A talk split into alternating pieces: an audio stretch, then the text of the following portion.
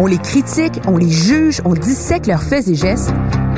Mais qui sont les hommes et les femmes derrière nos politiciens? Loin du débat partisan, au-dessus de la mêlée, je vous offre de les découvrir pour essayer de les comprendre.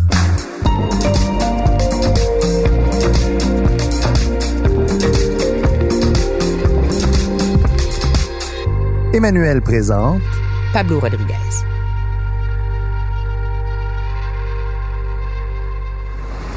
On va appeler ça euh, nos lundis pluvieux, hein?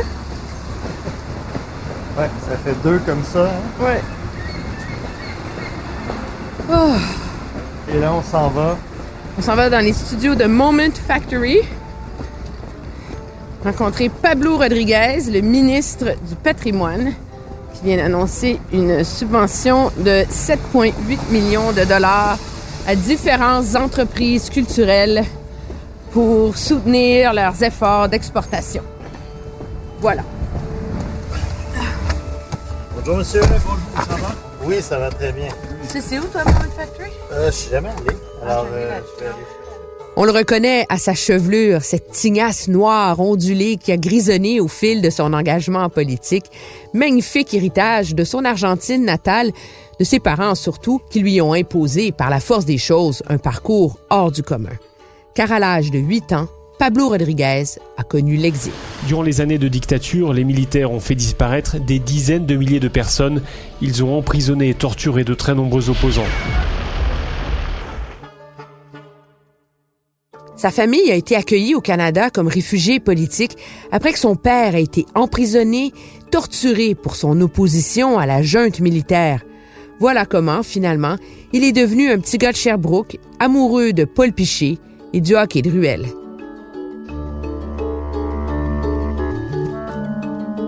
Alors, notre ami euh, Pablo Rodriguez, euh, tu, tu, le- tu le fréquentes depuis quelques années, mais Mon Dieu, c'est quand même, c'est quelque chose de fascinant sur la politique. Il n'y a pas un journaliste québécois qui couvre la politique qui ne connaît pas Pablo Rodriguez. il est là depuis tellement longtemps. Il était organisateur, il était militant, il était président de l'aile euh, québécoise du PLQ, euh, il a été député, il a organisé la course à la direction de Michael Ignatieff. euh, et donc, puis il a surtout été l'organisateur au Québec de Justin Trudeau en 2015. Là. Alors, il est hyper connu, mais c'est pas un joueur politique connu du public. C'est exactement le genre de personne qu'on voulait, euh, ben, qu'on voulait présenter dans notre podcast. La politique, il l'a dans le sang. Au fil d'une carrière axée sur le développement international, il a été entre autres vice-président de Oxfam Québec. Il milite au Parti libéral du Canada. Elle jeunesse, président de l'aile québécoise, il a gravi les échelons pour se faire élire pour la première fois en plein scandale des commandites. Ça lui vaudra d'ailleurs une de ses phrases célèbres. Il a appelé les Québécois à voter libéral en se pinçant le nez. Faut le faire quand même, hein? Pablo Rodriguez, c'est aussi un organisateur politique, un vrai. Et la défaite, oui, il connaît. Échec dans la course à la direction de Michael Ignatieff en 2006, emporté aussi par la vague orange en 2011 dans son comté de Honoré-Mercier. Justin Trudeau lui doit certainement une bonne part de la percée inespérée des libéraux en octobre 2015 au Québec.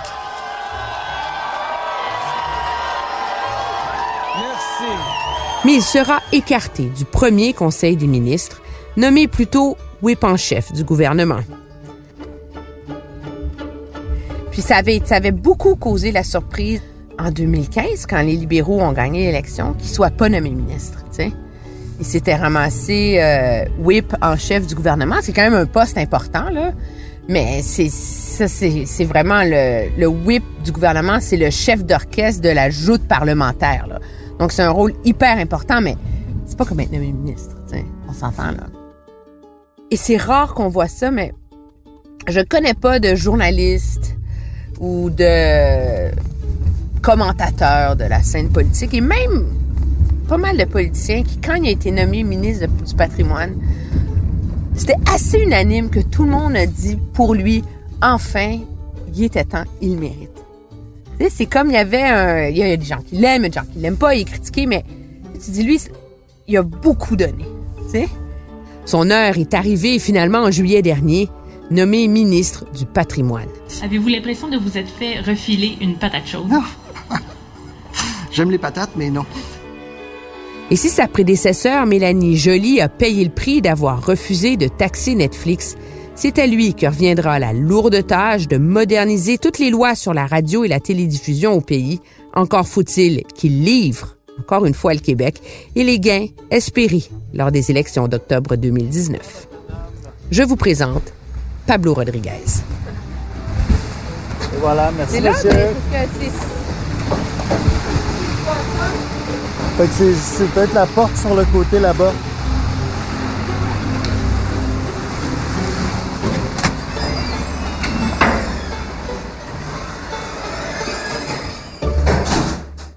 On est dans les studios de Moment Factory. Vous venez de faire une annonce importante là, en termes d'exportation de la culture canadienne. C'est quoi la culture canadienne? Euh, bonne question. Je, je dis souvent, c'est un, un peu euh, notre passé, notre présent, notre avenir. C'est qui on est. Puis qui on est, c'est des facettes multiples. Aussi, c'est pas aussi simple que ça. Moi, je suis profondément québécois. Je suis canadien. Euh, on la vit de façon différente quand on va à Terre-Neuve, par exemple. La culture prend une, une toute autre saveur. C'est très musical, c'est très pop, folk, guitare acoustique. Ça se vit beaucoup à travers ça. Au Québec, on la vit à, travers notre cinéma, notre télévision, évidemment notre musique. Euh, je pense pas qu'on puisse chercher à dire voici exactement euh, ce qu'elle est. Je dirais que c'est un ensemble de facteurs qui reflètent les diversités régionales. Est surtout pas américaine. C'est un peu comme, Ben, en, c'est un peu comme opposition aux États-Unis qu'on se définit encore, non, culturellement? On va À l'extérieur du Québec ou de... Ça va être toujours le meilleur ami qu'on aime détester à l'occasion aussi. En fait, les Américains, souvent, on va se définir euh, par rapport à eux, mais comme vous venez de dire, n'étant pas eux. Euh, et c'est vrai, c'est un peu de dire aussi qu'on n'est pas américain, ça, ça, nous- ça nous fait plaisir aussi. Là. Vous êtes né en Argentine. Oui. C'est quoi la culture argentine? Ah, ben c'est assez caricatural. hein, Ah oui? ben, C'est-à-dire que non, mais lorsqu'on la voit de l'extérieur, la culture argentine, que quelqu'un va dire ah le tango, euh, c'est Evita, c'est le Che parce que le Che n'est pas cubain mais argentin, Euh, et puis euh, c'est la viande grillée. Ça c'est si on demande aux gens là, c'est un, c'est un peu tout ça, mais en même temps euh, c'est un pays qui qui a vécu euh, beaucoup de soubresauts, instabilité politique perpétuelle. Et c'est malheureux parce qu'il y a un taux d'alphabétisation qui est énorme, euh, une population très scolarisée, énormément de ressources naturelles, mais ça a été une succession de gouvernements euh, à la fois corrompus et dictatures qui ont toujours miné le pays et, et amené le pays vers le bas. S'il y avait une chose à importer de l'Argentine au Canada, ça serait quoi? Peut-être la viande. Je devrais pas dire C'est ça. ça au Canada! Mon Dieu! on me fait tuer. Euh, non, c'est sûr qu'on a la viande excellente ici, mais euh, là-bas, c'est une, c'est une tradition, c'est un savoir-vivre, c'est une façon de faire, ça fait partie de la quoi? culture. C'est la façon dont elle est vieillie, la façon dont elle est coupée. Souvent, on va couper la viande ici en fonction de sa rentabilité, alors que là-bas, c'est- tu sais, on, on veut tant de filets mignons, tant de côtes, tant ci, tant ça, alors que là-bas, c'est beaucoup plus en fonction de comment euh, ça réagit sur la grille, en fonction... En fonction du goût, c'est peut-être pour ça que là-bas, ça va pas bien, puis ici, ça va mieux. Donc, il n'y a rien qui bat un steak argentin. Ben, c'est difficile. Honnêtement, moi, je là-bas, on peut le couper avec la cuillère. Ah oui? Ouais. Est-ce que vous savez l'apprêter aussi bien que là-bas? Ah! J'ai pas assez de pratique. si si- si l'été était plus long. Mais, euh, mais il est pas mauvais. Il est pas mauvais. Je vous inviterai un jour, il est pas mauvais. Vous avez grandi là-bas euh, dans une période de grande instabilité euh, politique, la junte militaire, etc. Quel, quel souvenir Pablo, l'enfant, garde de l'Argentine? C'est c'est des, c'est des souvenirs assez noirs parce que à l'époque, mon père était candidat gouverneur, donc il se présentait comme gouverneur aux élections. Et euh, il est aussi avocat, avocat de, de ce qu'on peut appeler la résistance d'une certaine façon, avocat de dirigeants de syndicaux, avocat euh, de, de dirigeants étudiants qui eux-mêmes étaient emprisonnés, avocat de, de, de leaders, autres leaders politiques, et même d'autres avocats parce que les av- avocats de la défense disparaissaient régulièrement. Donc j'étais euh, Au même titre que les dissidents, finalement. mais ils tuaient- étaient tués l'un après l'autre et chaque et les survivants reprenaient le cas euh, de ceux qui, qui étaient morts. Alors mon père euh, lui-même a été torturé, emprisonné euh, euh, plusieurs fois. Euh, Ils ont mis une bombe. Peu avant qu'on parte, ils ont mis une bombe dans la maison. En fait, ils ont mis deux, de façon très stratégique. C'est très habile de la part euh, des militaires, euh, qui ont explosé à quelques secondes d'intervalle, donc pour faire le plus de dommages possible. Et on a tous été blessés. C'est-à-dire ma mère, mon père, moi, mes deux sœurs.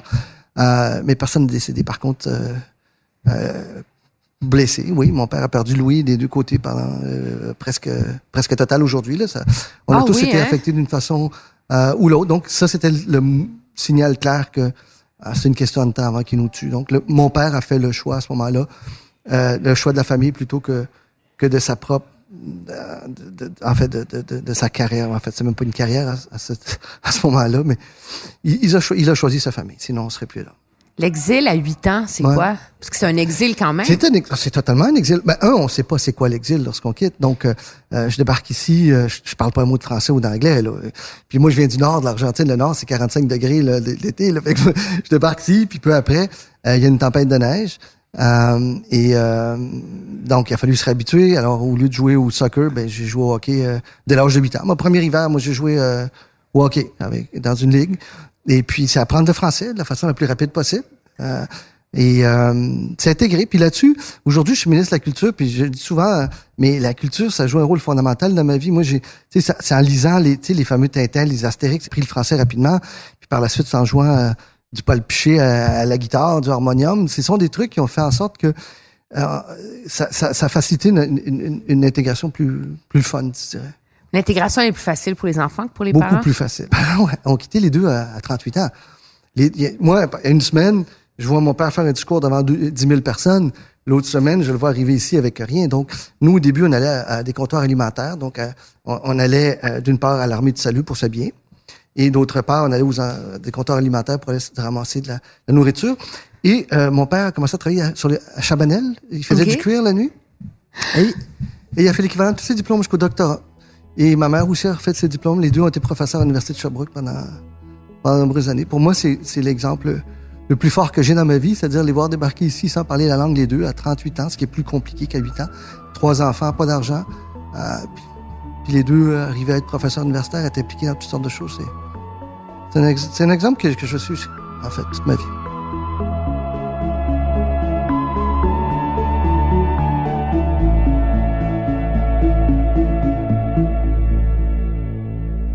L'exil, être réfugié, est-ce que c'est de renoncer au rêve de l'Argentine que vos parents voulaient ou c'était embarquer dans un nouveau rêve qui était celui du Canada? Je pense que cette Argentine-là, je la laisse à d'autres rêver, c'est-à-dire ceux qui sont encore là aujourd'hui. Euh, L'Argentine que mon père a rêvé probablement n'existera jamais, étant donné le, le fonctionnement politique. Je ne sais pas comment sortir de ce cercle vicieux-là, euh, euh, gouvernement après gouvernement. C'est très difficile. C'est triste parce que c'est un pays qui, est- qui est magnifique, c'est un peuple qui est magnifique, mais c'est très difficile. Et alors, j'essaye de, de, de, de faire mon bout de chemin ici. puis de- de- de- de- quand quand on est arrivé ici, je me souviens toujours, mon père, on a survécu, puis j'en compte même pas le, le un dixième, le, un centième, mais on, a, on est arrivé ici de peine et misère, puis mon père m'a dit, mon fils, il dit, on est au Canada, il dit, c'est un pays de tant d'opportunités, il dit, tu peux faire ce que tu veux, mais s'il vous plaît, il dit pas de la politique. Ça n'a pas marché, là, mais... Ils voulaient pas du tout? Ben, il ah, c'était comme, il espérait que je fasse d'autres choses.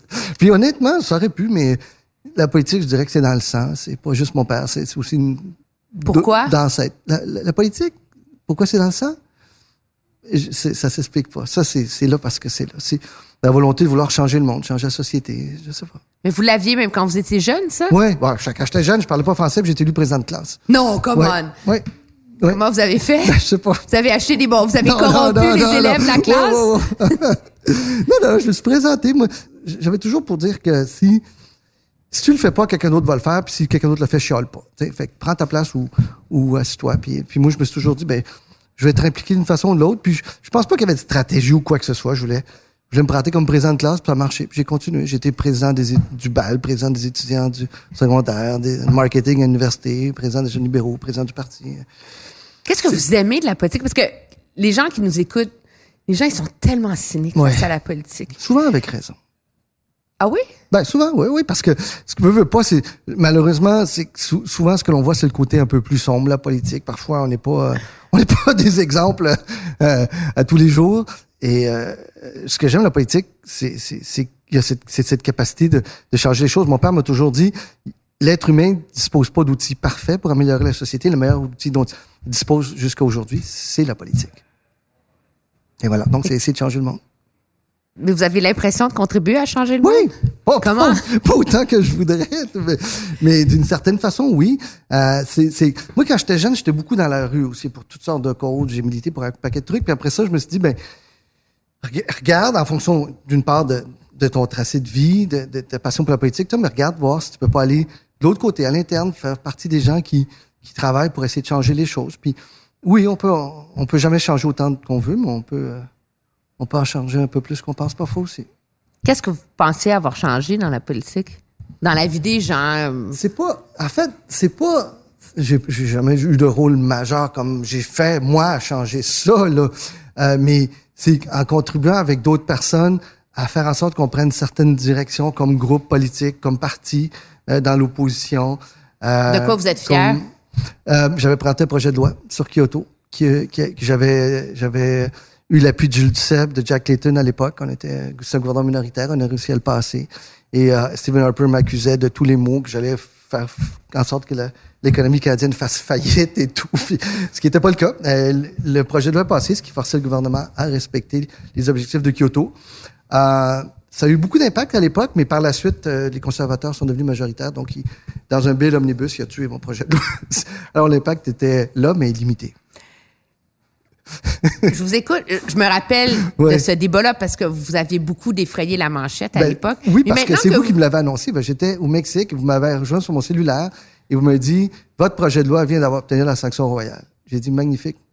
Ah oui, mon Dieu, je me rappelle même pas. C'est Oui. fou, ouais.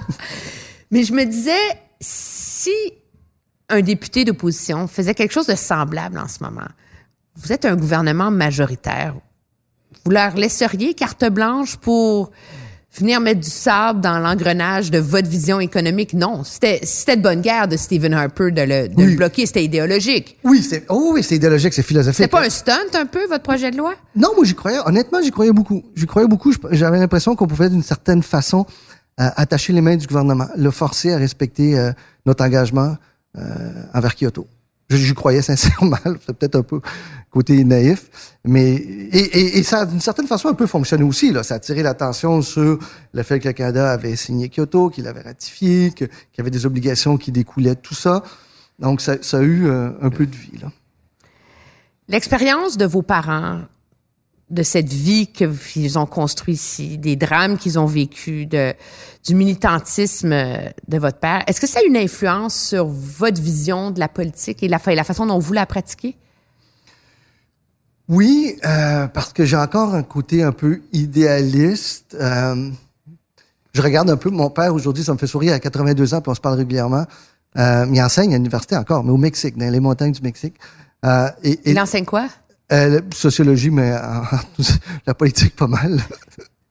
et euh, je vois encore que nos discussions qu'on avait autour d'un verre de vin là, quand j'étais adolescent et tout, euh, ceux- qui étaient très idéalistes, ont pris deux chemins un peu différents. Lui continue un peu, et avec toute mon admiration, avec tout cet idéalisme-là, que moi j'ai peut-être un peu perdu euh, parce que à un moment donné, on est appelé à prendre des décisions, à gouverner, et on réalise aussi la limite, les limites qui existent, qui sont réelles autour de nous.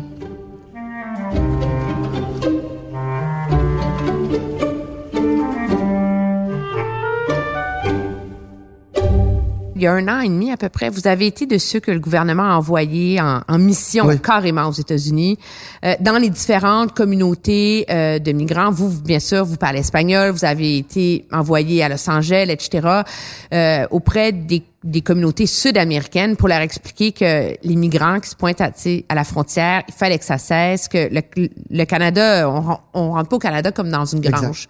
Il y, avait pas quelque chose d'équivoque pour vous sur un plan humain? Oui, tout le monde comprend le rationnel de faire ça. Mais quand on est soi-même un enfant de réfugié, il y a pas quelque chose de malaisant à aller faire ça, aller dire à des gens, vous avez un rêve, puis c'est vrai qu'on a un beau pays, mais oubliez ça? Ouais, non, je, je- je comprends très bien votre question. Euh, Moi-même, je l'ai dit au- la première fois, j'ai fait, je crois, huit voyages. Où, Euh, C'était comment? je, je, je, disais à mon équipe, les gens qui m'accompagnaient, je disais, bon, mais je m'en vais là-bas pour leur dire, faites pas comme moi, venez pas au Canada pour avoir une très belle carrière, restez ailleurs.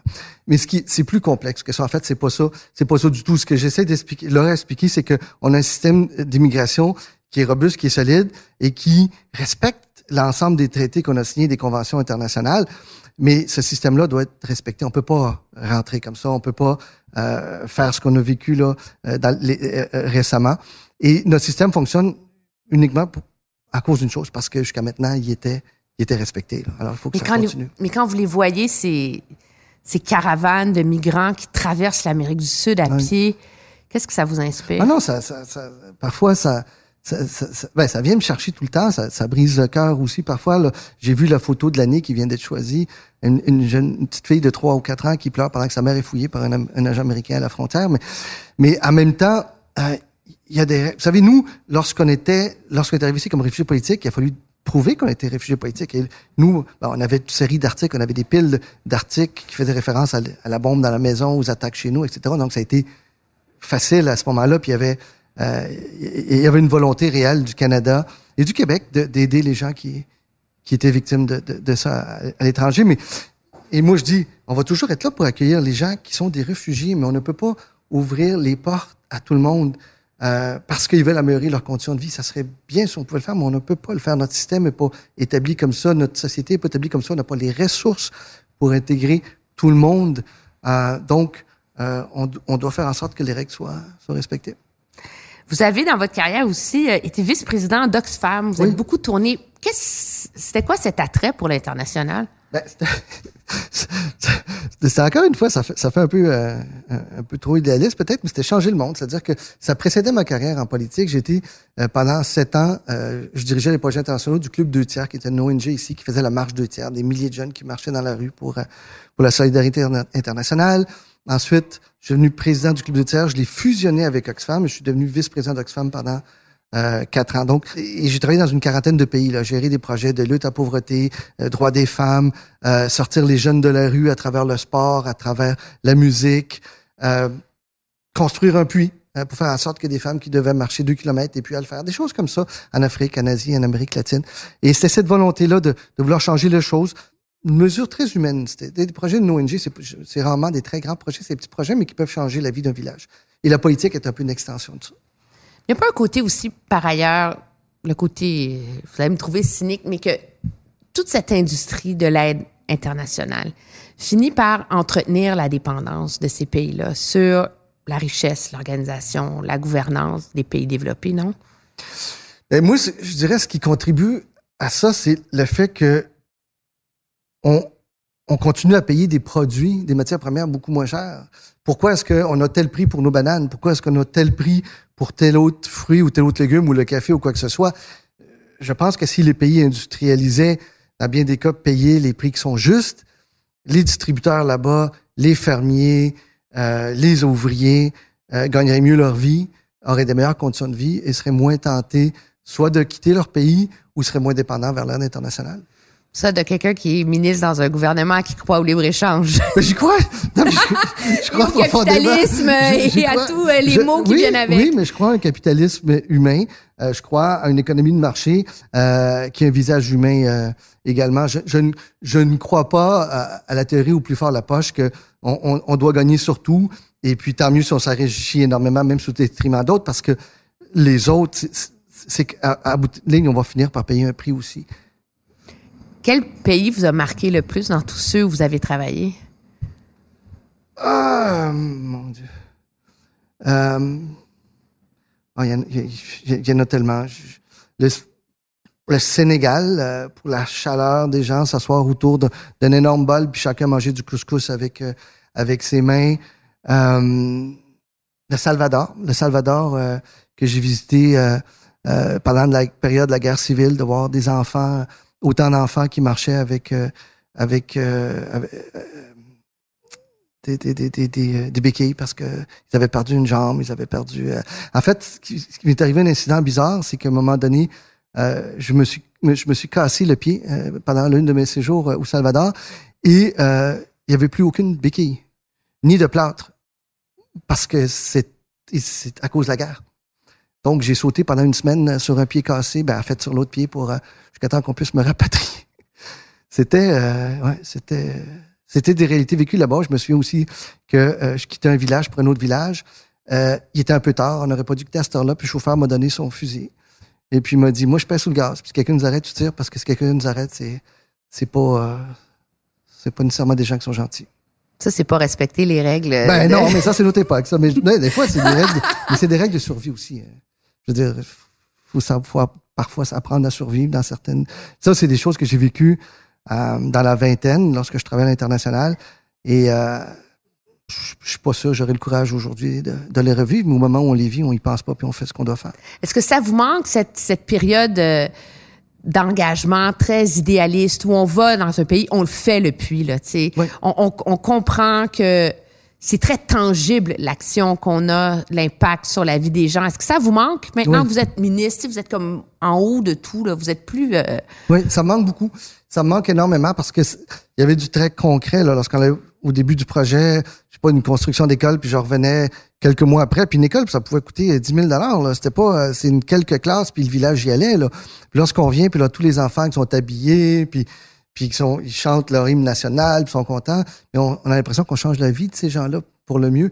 Et ça, c'est très euh, euh, valorisant d'une certaine façon. On le fait pas pour ça, mais ça l'est. Ce qu'on va retrouver moins en politique, en tout cas au fédéral, parce que souvent on va manger le pot, pas nécessairement les fleurs. Mais ça fait partie de la job. S'il y avait le grand chantier du développement international pour les prochaines années, c'est quoi, vous pensez? Moi, je crois beaucoup au, au projet à dimension humaine. J'ai toujours eu un peu de doute sur les projets de gouvernement à gouvernement bilatéraux où il y a beaucoup euh, de personnes impliquées, beaucoup de fonctionnaires impliqués, beaucoup de hiérarchie. Euh, je crois beaucoup au projet à dimension humaine où c'est facile de suivre l'argent, où c'est facile de voir l'évolution du projet, où euh, c'est facile de, de, de voir l'état d'accomplissement du projet. Moi, j'investirais plus si c'était moi dans les ONG, peut-être moins dans le gouvernement gouvernement. Ah oui? Ouais. Parce que Là, je devrais pas dire ça non plus. Hein. Non, mais non, mais vous n'êtes pas ministre du développement international? Là, je vois mes conseillers là-bas sont nerveux. Là.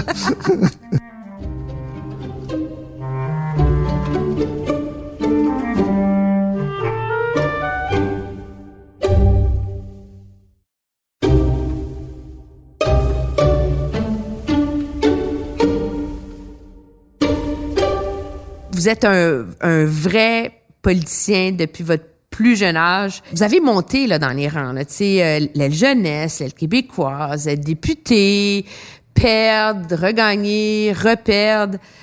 Ça prend de la patience, la politique? Oui, ben, en fait, ça, je n'ai pas tant que ça de la passion. C'est plus la passion que j'ai. Euh, J'aimerais bien être un peu plus patient, mais c'est faut y croire. hein. Puis un jour, euh, un, jour, j'espère qu'un jour, ça va partir, puis je vais pouvoir passer à autre chose. Mais tant aussi longtemps que je vais avoir l'énergie, la fougue, la passion, c'est ce que je vais vouloir continuer de faire avec. euh, Mais pourquoi? Comme qu'est-ce qui vous allume de Ben, faire c'est ça? c'est de faire une différence dans la vie des gens. Je sais que ça a l'air banal de dire ça, puis je sais que ça fait presque partie des lignes qui seraient écrites par un, un directeur des communications, mais c'est pas le cas. Ça, ça a été tout ça, comme ça, tout le long de ma vie. C'est, c'est je sais pas, j'étais euh, avec Perry Bellegarde la, cette- la semaine dernière euh, en visitant euh, sa, sa terre natale. là. Il m'a amené chez lui visiter là où il a grandi, là où il est né. Lui qui est le, chef de l'Assemblée des Premières oui, Nations. c'est là, le pour- boss de tous les boss de- des, des, des Premières Nations. Là, c'est le chef national Mhm. des Premières Nations. Euh, on travaille ensemble sur des projets et là, je vois que on fait une différence très concrète euh, quand on permet dans un autre chapitre, là, comme aujourd'hui l'annonce que je viens de faire à des entreprises de chez nous de se démarquer, de réussir, des entreprises québécoises de Montréal, on a une de Québec aussi, de, qu'on leur permet d'être les meilleurs dans le monde, mais ça aussi, c'est un impact, euh, c'est un impact concret. Alors, on sent, que le petit bout de chemin qu'on fait avec d'autres, ben ça vaut quelque chose. Dans ma recherche, et mon réalisateur n'en revenait pas. Je disais, j'ai retrouvé une citation de vous Ah. pendant le scandale des commandites où vous aviez appelé les Québécois à voter libéral en se pinçant Ouais, le mais nez. c'est pas ce que je voulais dire. Ça, ça, c'était mon premier scrum, puis c'était pas mon meilleur. Je voulais, je voulais dire, c'est vrai, là, c'est pas une joke, je voulais dire de retenir leur souffle, en voulant dire d'attendre. Mais je ne sais pas quoi dire. J'étais entouré de plein de caméras, c'était mon premier scrum à vie, j'ai dit, faut se pincer le nez au lieu de... Mais c'était- oui, mais c'est ce que vous vouliez dire. Non, ce que je voulais dire, c'est de se retenir, le- c'est-à-dire retenir le souffle. Attendez de voir les conclusions parce que je- moi, je trouvais que OK. c'était très hâtif. On faisait, on tirait les conclusions sans même avoir soit le rapport ou, ou un rapport préliminaire ou quoi que ce soit. Alors moi, puis faut comprendre c'est quoi un scrum? Vous le savez, vous l'avez vécu Ouais, de je- côté. Là. Moi, j'ai- quand, quand on a 15 caméras puis des micros d'un bar, puis là, moi, j'arrive et puis là, je, je veux essayer de dire, mais de façon imagée, attendez pour porter un jugement. Donc, au lieu de retenir votre souffle, c'est pincez-vous le nez, ça, ça a un peu mal sorti, en fait. C'est été- drôle que vous vous, vous en rappeliez. ah, je pense que ça semble toute ma vie, je vais m'en rappeler. C'est une gaffe énorme. C'est une erreur. euh, Comment on sent qu'on fait une gaffe comme ça en on campagne sent électorale? mauvais. on sent. Parce que après, je rentre dans le caucus du Québec et puis, puis, euh, je vois Jean Lapierre et les autres qui sont là puis me regardent. je sais, j'ai- ils n'ont pas besoin de rien dire. Je dis, je sais, gagne, je sais, j'ai fait une erreur. Je sais pas ce que je voulais dire. Je suis désolé. Mais Jean Lapierre avait déjà aussi dit qu'en politique, des fois, il faut laisser des petits bouts de peau sur l'asphalte. Là. Alors lui aussi, Ah. il avait l'air imagé, mais on, lui, on le lui pardonnait plus qu'à vous, il c'est ça? était meilleur que moi. Jean a, toujours été meilleur que moi dans, dans ces choses-là, et de loin. ouais. Qu'est-ce qui vous a appris? ramener autant que possible euh, la communication euh, au langage plus commun. Euh, parler en essayant d'allumer les gens lorsqu'on parle. Être moins euh, technique, moins technocrate, plus allumé.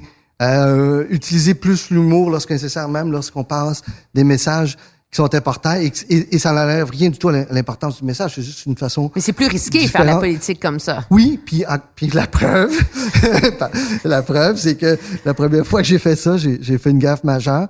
Euh, mais il y a quelque chose de le fun euh, de pouvoir communiquer de cette façon-là. J'espère que je me suis amélioré un peu. Là.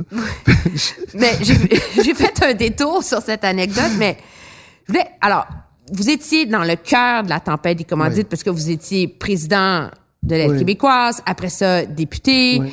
euh, dans deux campagnes.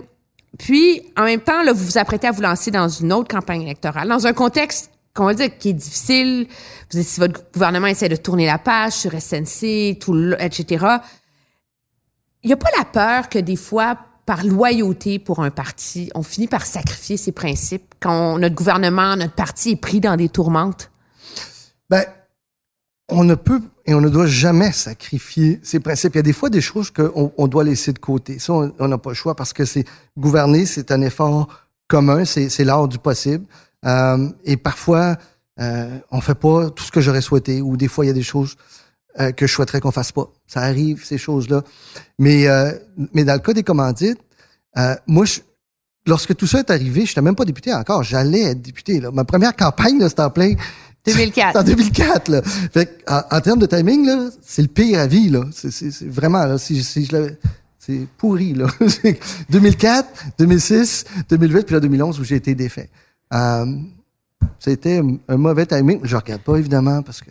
Mais on va y revenir, mais vous avez réussi à pas répondre à ma question sur comment on fait pour, on- parce que vous vous, re- vous vous retrouvez dans, dans l'œil du public, vous vous retrouvez comme ministre, à être forcé à défendre un gouvernement, même si dans des choses, puis là, j'ai nommé S- SNC parce que c'est en, en ce moment, à l'époque, c'est les commandites, mais vous êtes pris à affronter les tempêtes de l'ensemble de l'équipe. Vous n'êtes pas toujours à l'aise avec ça. Non, comment on est- comme- comment on fait pour se réconcilier pas, avec euh, ça, sans se dire, bon, mais chaque, tu sais, Ben, faut, faut regarder le, l'objectif ultime. C'est-à-dire, faut regarder plus loin. là. Le- les, les anglophones disent le big picture. Il faut regarder qu'est-ce qu'on essaie d'accomplir ensemble comme équipe, qu'est-ce qu'on essaie euh, de faire sur le projet social, qu'est-ce qu'on essaie de faire sur le plan économique, au niveau de la culture? Est-ce qu'on est en train de se diriger vers ça, vers cet idéal-là euh, commun qu'on a comme équipe? Euh, si oui, ben le fait à l'occasion de laisser des choses de côté euh, devient viable. Pas souhaitable, mais viable. Parce que la personne qui essaie d'aller gagner tout et avoir tout ne pourra jamais faire de politique. c'est l'heure du compromis, la politique? C'est l'heure du compromis, c'est l'heure du possible beaucoup. Hein?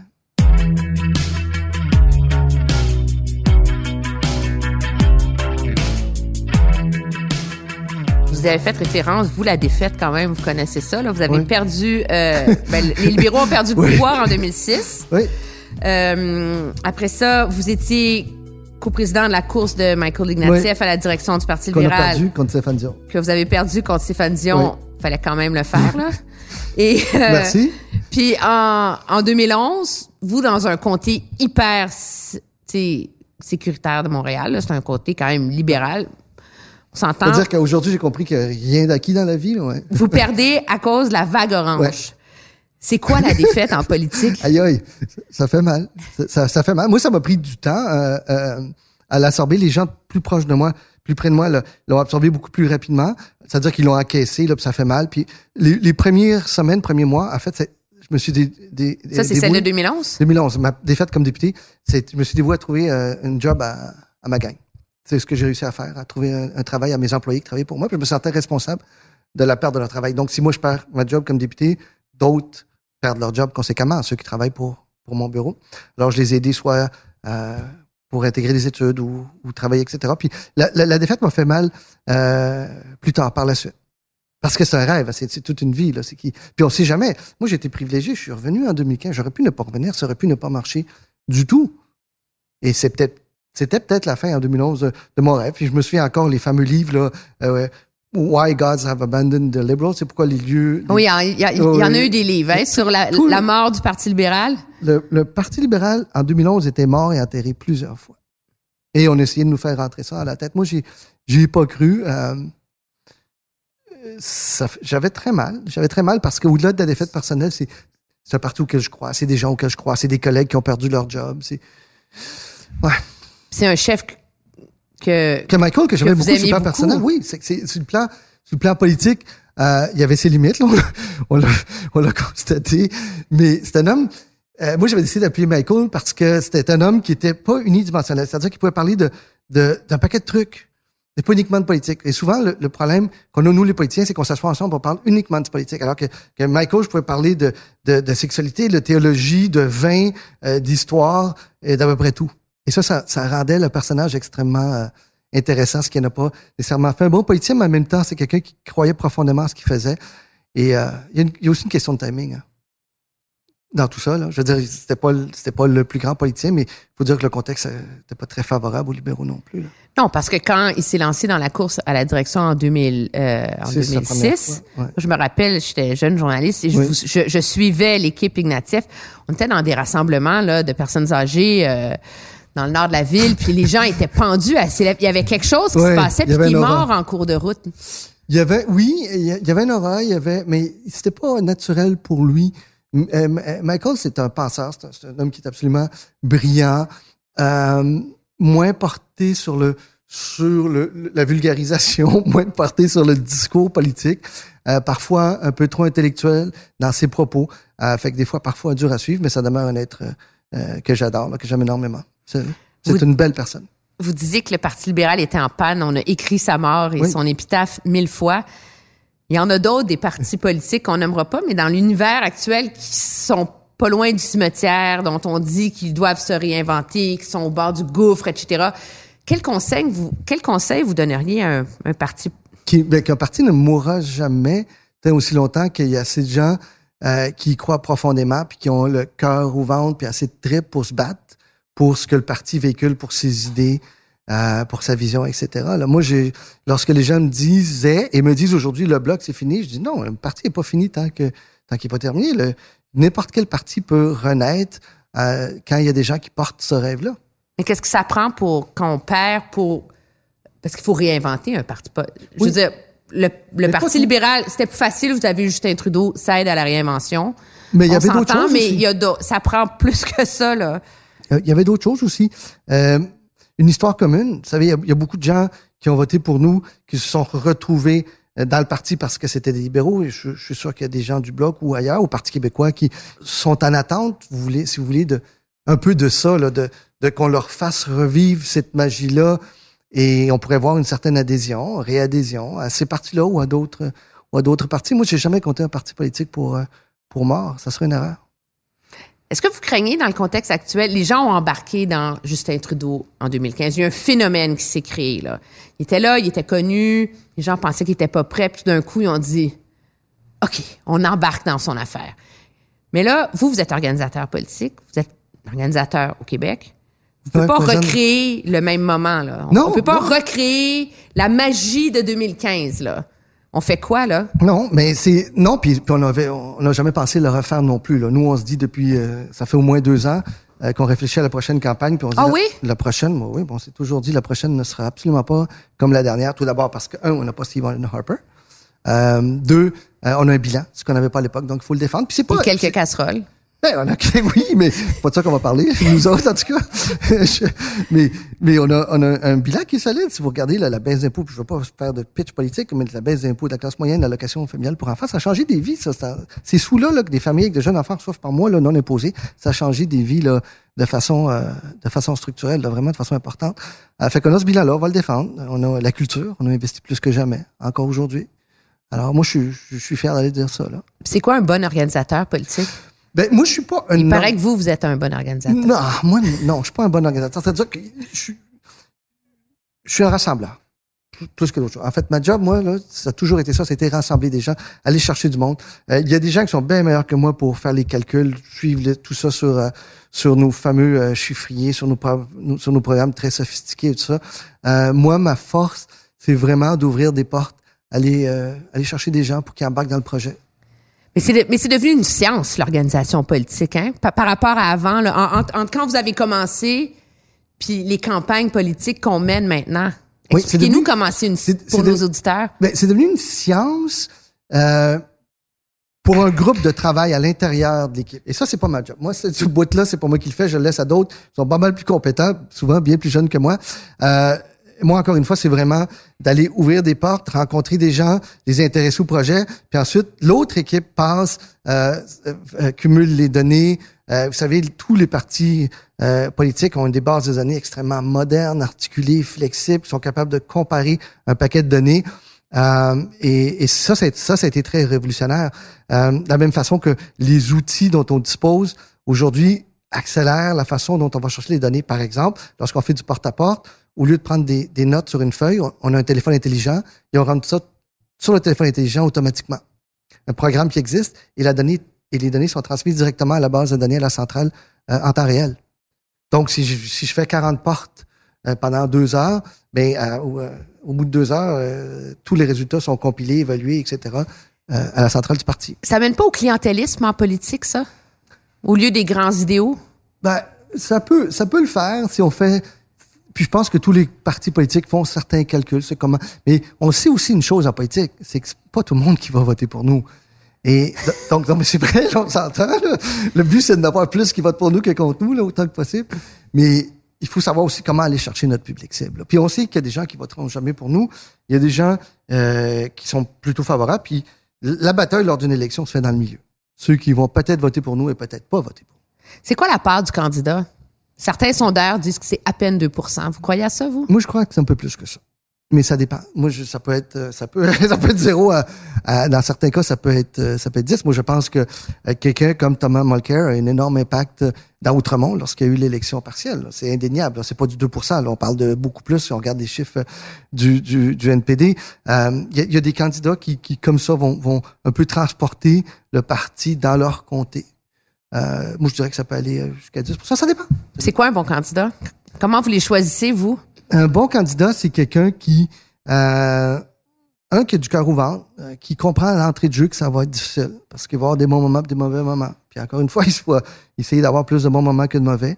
Euh, quelqu'un qui comprend les raisons pour lesquelles il est là. C'est-à-dire que, sans nécessairement connaître toutes les facettes du programme, c'est quelqu'un qui sait, connaît les valeurs, les principes, les idéaux pour lesquels il est prêt à se battre, euh, la façon dont ça se transforme dans un programme politique. Ça, c'est le job de, de la gang de politique de le faire, là, mais quelqu'un en politique doit savoir pourquoi il va là. là. Si tu sais pas pourquoi tu es là, tu sais, ou quoi, à quoi tu crois, mais vas-y pas, là, va faire d'autres choses. Ça vous est déjà arrivé de voir quelqu'un qui voulait se lancer puis vous étiez pas sûr? J'ai déjà, j'ai j'ai déjà une discussion avec un candidat, qui, en fait, potentiel, mais qui n'est pas devenu candidat parce que j'ai conclu une conversation en lui disant, euh, mon homme, je sais vraiment pas qu'est-ce que tu fais ici parce que Come t'es pas un libéral, t'es, en tout respect, t'es un conservateur. Tout ce que tu défends là, euh, c'est vraiment pas ce que moi je défends. Euh, si tu veux aller en politique, moi je te suggère d'aller cogner à part l'autre bord, mais chez nous, c'est, c'est pas la même chose. Est-ce qu'il était surpris? Un peu.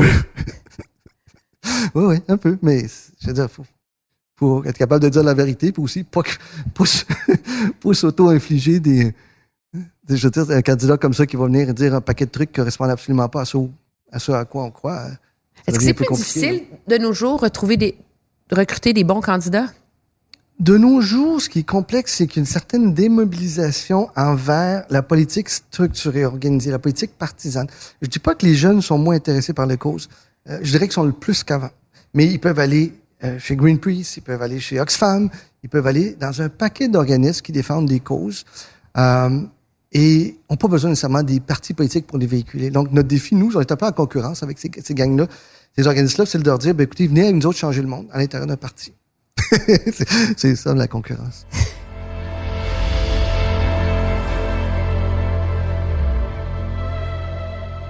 Comment on les trouve, ces candidats-là? Euh, ça se fait soit de façon spontanée, c'est des gens qui ont réfléchi euh, depuis un bout de temps, qui disent, garde, moi, c'est un bout que je, puis euh, je veux venir avec vous autres. Puis là, j'ai- j'ai ce dialogue-là, comme là, le, le premier ministre m'a renommé pr- co-président de la campagne, donc euh, ce que j'étais la dernière fois. Alors, je suis en mode recrutement actuellement, et ça se fait de deux façons. Euh, un, un- un côté plus proactif où j'approche des gens, mais aussi un côté réactif où j'ai un paquet de gens qui qui ont demandé à me rencontrer. C'est ce que je vais faire par contre, par, par exemple cet après-midi. C'est ce que j'ai fait un peu la semaine dernière. Et il y a vraiment des gens intéressants euh, c'est qui s'en viennent. là. C'est pas un spin, là, je sais que tout le monde dit ça, mais il y a- il y, a du monde qui, qui est vraiment intéressant. vient. C'est quoi le nationalisme québécois? Le nationalisme québécois, c'est... En fait, faut toujours faire attention aux termes. Moi, par exemple, je me décris comme profondément québécois. Et il y a peut-être des gens qui peuvent penser l'inverse, mais je suis euh, profondément québécois. Je suis jusqu'au bout de mes tripes. Je l'ai toujours été. J'ai, je me suis toujours senti comme un Québécois euh, dans une gang qui vient d'ailleurs. Euh, j'ai toujours été... J'aime pas tellement le terme ça, nationalisme, mais si on avait à le définir, à se définir comme nationaliste, j'étais un peu plus celui qui était nationaliste dans ma gang au PLC. Ça a toujours été un peu, euh, un peu comme ça. J'ai toujours euh, dit que le Québec indépendant serait viable. J'ai jamais cru aux campagnes euh, euh, de peur. Moi, je pense que euh, le Québec c'est- séparé indépendant serait viable, on est plus fort à l'intérieur du Canada parce qu'on va chercher euh, des éléments qui nous réunissent. Et j'ai toujours cru aussi à la force du discours commun, c'est-à-dire que oui, on est différent comme Québécois à, bien des égards, sur le plan culturel, sur le plan de la majorité de la religieuse, sur le plan de l'histoire et tout ça, mais en même temps, les autres aussi sont différents. là. Moi, quand je vais à Terre-Neuve, Terre-Neuve, c'est pas l'Alberta, l'Alberta, c'est même pas son voisin, la Colombie-Britannique. Est-ce que parce qu'on est différent, il faut que nécessairement qu'on se sépare? Non, moi, je crois que si on prenait l'ensemble des, des États-nations dans le monde, puis chacun faisait son pays, ça serait impensable, ça serait incalculable. Donc, on est capable d'être différent puis de cohabiter. Et c'est pour ça que je n'ai jamais euh, eu à choisir ou voulu choisir entre mes identités qui sont multiples, dont celle d'être québécois, d'être canadienne. Puis je, puis je les classifie pas non plus euh, en étant plus québécois, canadien ou plus canadien, québécois. Je suis extrêmement fier d'être québécois, fier d'être canadien aussi. Parce que dans le discours public en ce moment, surtout au Québec, on oppose beaucoup le. Il y a, il y a un relan du nationalisme québécois avec l'élection de M. Legault, etc., une affirmation là, de l'identité nationale, mais on l'oppose beaucoup au multiculturalisme de M. Trudeau, comme en disant t'es multiculturaliste Ouais, mais ça, c'est. ou t'es nationaliste. Mais moi, c'est parce que des fois, je, je me gratte la tête en lisant ça. Et je sais qu'on le lit beaucoup à certains endroits, mais c'est comme s'il y avait une stratégie multiculturelle au Canada. Il y en a une. Ben, il n'y a pas de stratégie d'opposition. On n'est pas, on n'est pas en campagne contre. Je suis le ministre du multiculturalisme, le patron. J'ai pas de stratégie pour venir contrer Le multiculturalisme vit beaucoup à travers des programmes pour que des communautés euh, viennent euh, célébrer leur identité, leur fête nationale, pour inviter d'autres, et ci et ça. Mais, mais moi, je, suis- profondément québécois, puis j'ai pas, je vois pas euh, le multiculturalisme comme une stratégie globale, un plan d'action pour venir étouffer le nationalisme québécois ou quoi que ce soit. J'ai jamais vu ça comme ça. Mais le nationalisme québécois, sur- surtout quand on, est dans, des débats identitaires sur la langue, la laïcité, etc., il y a un pendant de ce discours-là qui vise à protéger la spécificité du Québec par rapport aux autres.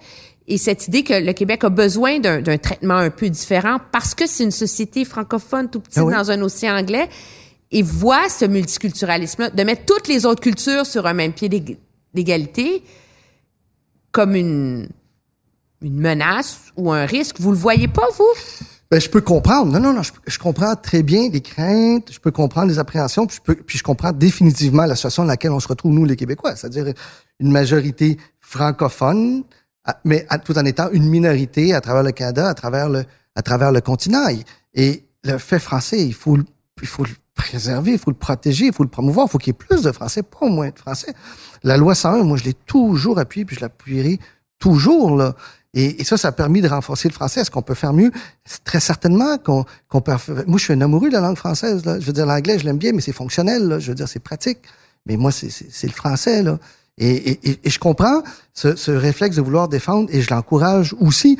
Mais est-ce qu'on doit toujours défendre ça en opposition à d'autres? Est-ce qu'il y a une volonté du Canada anglais de venir, boum, écraser Québec? Un, je ne vois pas le Canada anglais comme une entité unique. Encore une fois, les gens de BC, les gens de Terre-Neuve, les gens des Prairies où j'étais la semaine passée, ils n'ont pas toujours des, tant que ça des choses en, en commun.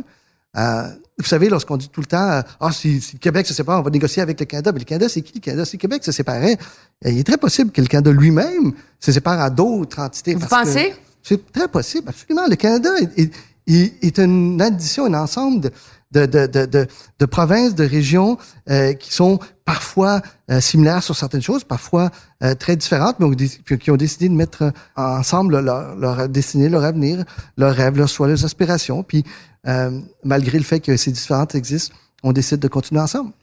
Le sentez-vous fragile, le Canada, en ce moment? En termes, justement, identitaires, je regarde, bon, il y a ces, il y a ces débats déchirants au Québec autour euh, euh, de la laïcité, de l'identité, qui reviennent. Et là, on est dans un moment, il y a une, un nationalisme albertain, je pense, là, qu'on peut clairement décrire, euh, qui, qui est défini en opposition au reste du Canada aussi. Euh, il y a un même phénomène en Colombie-Britannique. On sent comme s'il y avait des plein de fractures qui, s'opéraient au Canada. Ça vous inquiète, ça? Mais c'est le Canada.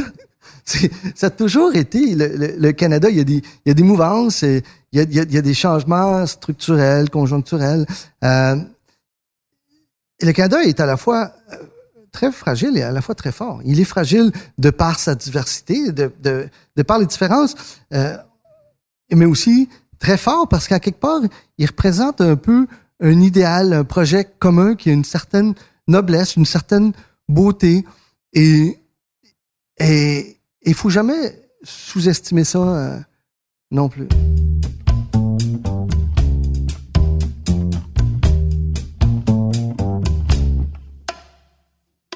La culture dans votre vie, vous la consommez, Ah oui. quelle place elle occupe? Ah, une place fondamentale. Je le disais tantôt. Moi, j'ai- quand je suis arrivé ici, je parlais pas un mot de français. là. En fait, je disais un mot, c'était ici. Je disais ici, ensuite je partais courir dix pieds plus loin, puis là, je criais ici. Fait que c'était, c'était ça mon français pendant un bout. Puis, euh, non, mais c'est vrai. Puis, mais- puis, ensuite, ben, c'est à travers la lecture. Donc, j'ai, moi, j'ai, puis honnêtement, ça a été toutes les, les, les grandes de la littérature euh, euh, française. J'ai toujours été versé vers ça, des choses plus, beaucoup plus accessibles au début, qui, qui étaient euh, les, les, les, les Dumas. Donc, euh, euh, ça a été, euh, ça a été aussi Maurice Leblanc, Arsène Lupin. Ça a été, euh, le, le, le- le- ça a été euh, le fantôme de l'opéra. Ça a été les, les quatre mousquetaires. Ça a été euh, tout ça. Et par la suite, évidemment, les, les, les, les Camus euh, et autres. Donc, Votre livre culte, est-ce qu'il y en a un qui est comme, qui va toujours avoir Ben, un... Il y en a un, qui- oui, mais, mais je pourrais pas exactement vous dire pourquoi c'est le comte de Monte Cristo, en quelque part, parce oui, ça a été le, puis Cyrano de Bergerac. Cyrano de Bergerac, je vous dirais que c'est c'est celui-là que j'ai lu pour une première fois à l'âge de 12 ans, euh, lorsque j'étais avec mes parents, j'étais enfermé dans la salle de bain pour garder la lumière allumée pendant qu'ils dormaient pour euh, pour le lire. Euh, ça m'a fasciné, ça me fascine encore aujourd'hui. C'est c'est c'est c'est le- c'est côté euh, noble, courage physique, courage de l'esprit, une certaine, ben, certaine une énorme abnégation, sachant que que la femme qu'on aime est aimée par un autre et on lui transmet ses, propres paroles pour qu'il puisse la charmer. Ça, il y a quelque chose de, de beau, de poétique, de triste. Euh, puis en même temps, il y a tout le courage physique dont fait preuve Cyrano à travers ses batailles. Et euh, ouais, je dirais que c'est mon œuvre.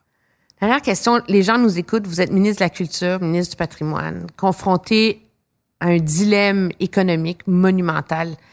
Les gens se demandent, est-ce que dans le fond, nos gouvernements sont pas en train de baisser les bras face aux géants? Comment on, comment on fait pour la sauver, notre culture, notre industrie cul- culturelle? Non, on n'est pas du tout, du tout. Au contraire, on a, on, on a décidé d'apporter des changements de fond. Les changements de fond euh, peuvent prendre un certain temps et ils doivent être très inclusifs. C'est-à-dire que ils s'adressent pas nécessairement à une seule compagnie. On- parce que je prends que vous faites Google, Apple. Vous pensez à Netflix, là, évidemment. Comme... Mais c'est pas, on va pas faire un changement juste pour Netflix, ou un pour Google, ou un pour Amazon, ou Apple, ou quoi que ce soit.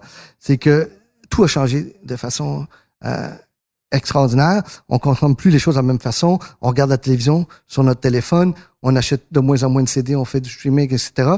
Alors nous, on peut pas s'adapter à la pièce. On doit faire des changements majeurs euh, et, et, on est en train de les faire. On a mis un panel sur pied. Moi, j'ai bien hâte d'avoir les rapports. Puis on commence déjà à avoir une bonne idée d'où on va s'aller. Mais on va faire en sorte que une chose qui est claire, c'est tous ceux qui participent au système, là, les Netflix, les Amazon, les autres de ce monde, mais ils vont devoir contribuer au système. Ce que le rapport. Vous êtes capable de leur tenir tête? Oh, oh bon, ça c'est sûr. Ça, on n'a pas le choix. On n'a pas le choix. Il faut leur tenir tête. Ils le savent. Parce que l'opinion de bien des gens qui nous écoutent, c'est que les gouvernements sont un peu impuissants face à ces compagnies qui sont supranationales. Là. Non, non, c'est simplement que il y a eu des changements structurels pour lesquels les, différents gouvernements ne savaient pas trop comment réagir. Alors, on commence à trouver une façon de répondre à ça. Puis, il y a certaines voies qui passent par des ententes multilatérales. Sur la taxation, par exemple, il y a des trucs qui discutent à l'OCDE. Il y a aussi des décisions qu'on peut prendre au niveau national, par exemple, la contribution à du contenu canadien ou autre. Euh, mais tout ça, euh, il y a une chose qui est fondamentale et on le mentionne jamais assez, c'est que pourquoi on est capable de le faire et pourquoi on va le faire? Parce qu'on a réussi à négocier avec les Américains l'exemption culturelle. Parce que lorsqu'on a négocié le dernier traité de libre-échange, on s'est assuré de préserver notre capacité fondamentale à faire des lois pour préserver notre culture. Ça va prendre combien de temps avant que votre gouvernement puisse vraiment agir sur ce front-là? Euh, dans les prochains mois, je dirais. Avant l'élection? Non, parce que le rapport final vient en janvier, c'est ça. Pratique. ben, il y a des choses qu'on peut peut-être faire avant. Faut voir.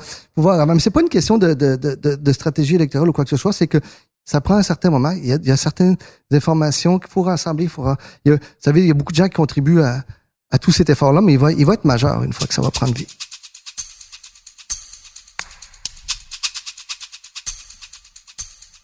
Un rêve que vous voulez réaliser?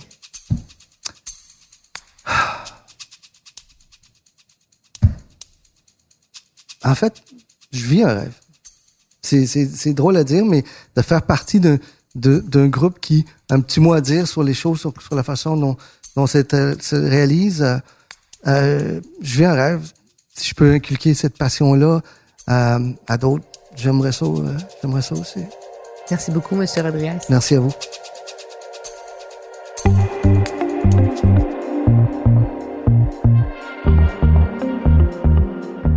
Si vous aimez mon balado, aidez-nous en le partageant sur vos réseaux sociaux. Si vous l'écoutez sur une autre plateforme que Cube Radio, n'hésitez pas à donner votre avis, laisser un commentaire. Oui, oui, 5 étoiles, c'est bon. C'est très utile pour faire découvrir la série. Vous pouvez bien sûr me suivre sur une foule d'autres plateformes, Twitter, Facebook, bien sûr mes chroniques sur Cube Radio, du lundi au vendredi à 8h avec Benoît Dutrisac ou les lundis mercredis à 16h30 avec Mario Dumont, ou encore surtout ne pas manquer l'émission politique du dimanche que j'anime, la Joute édition dimanche à 10h et 17h sur LCN. Merci d'être à l'écoute. À la recherche et l'animation, moi-même, Emmanuel Latraverse. Au montage, Anne-Sophie Carpentier. À la réalisation, Bastien Gagnon La France. Et c'est une production Cube Radio.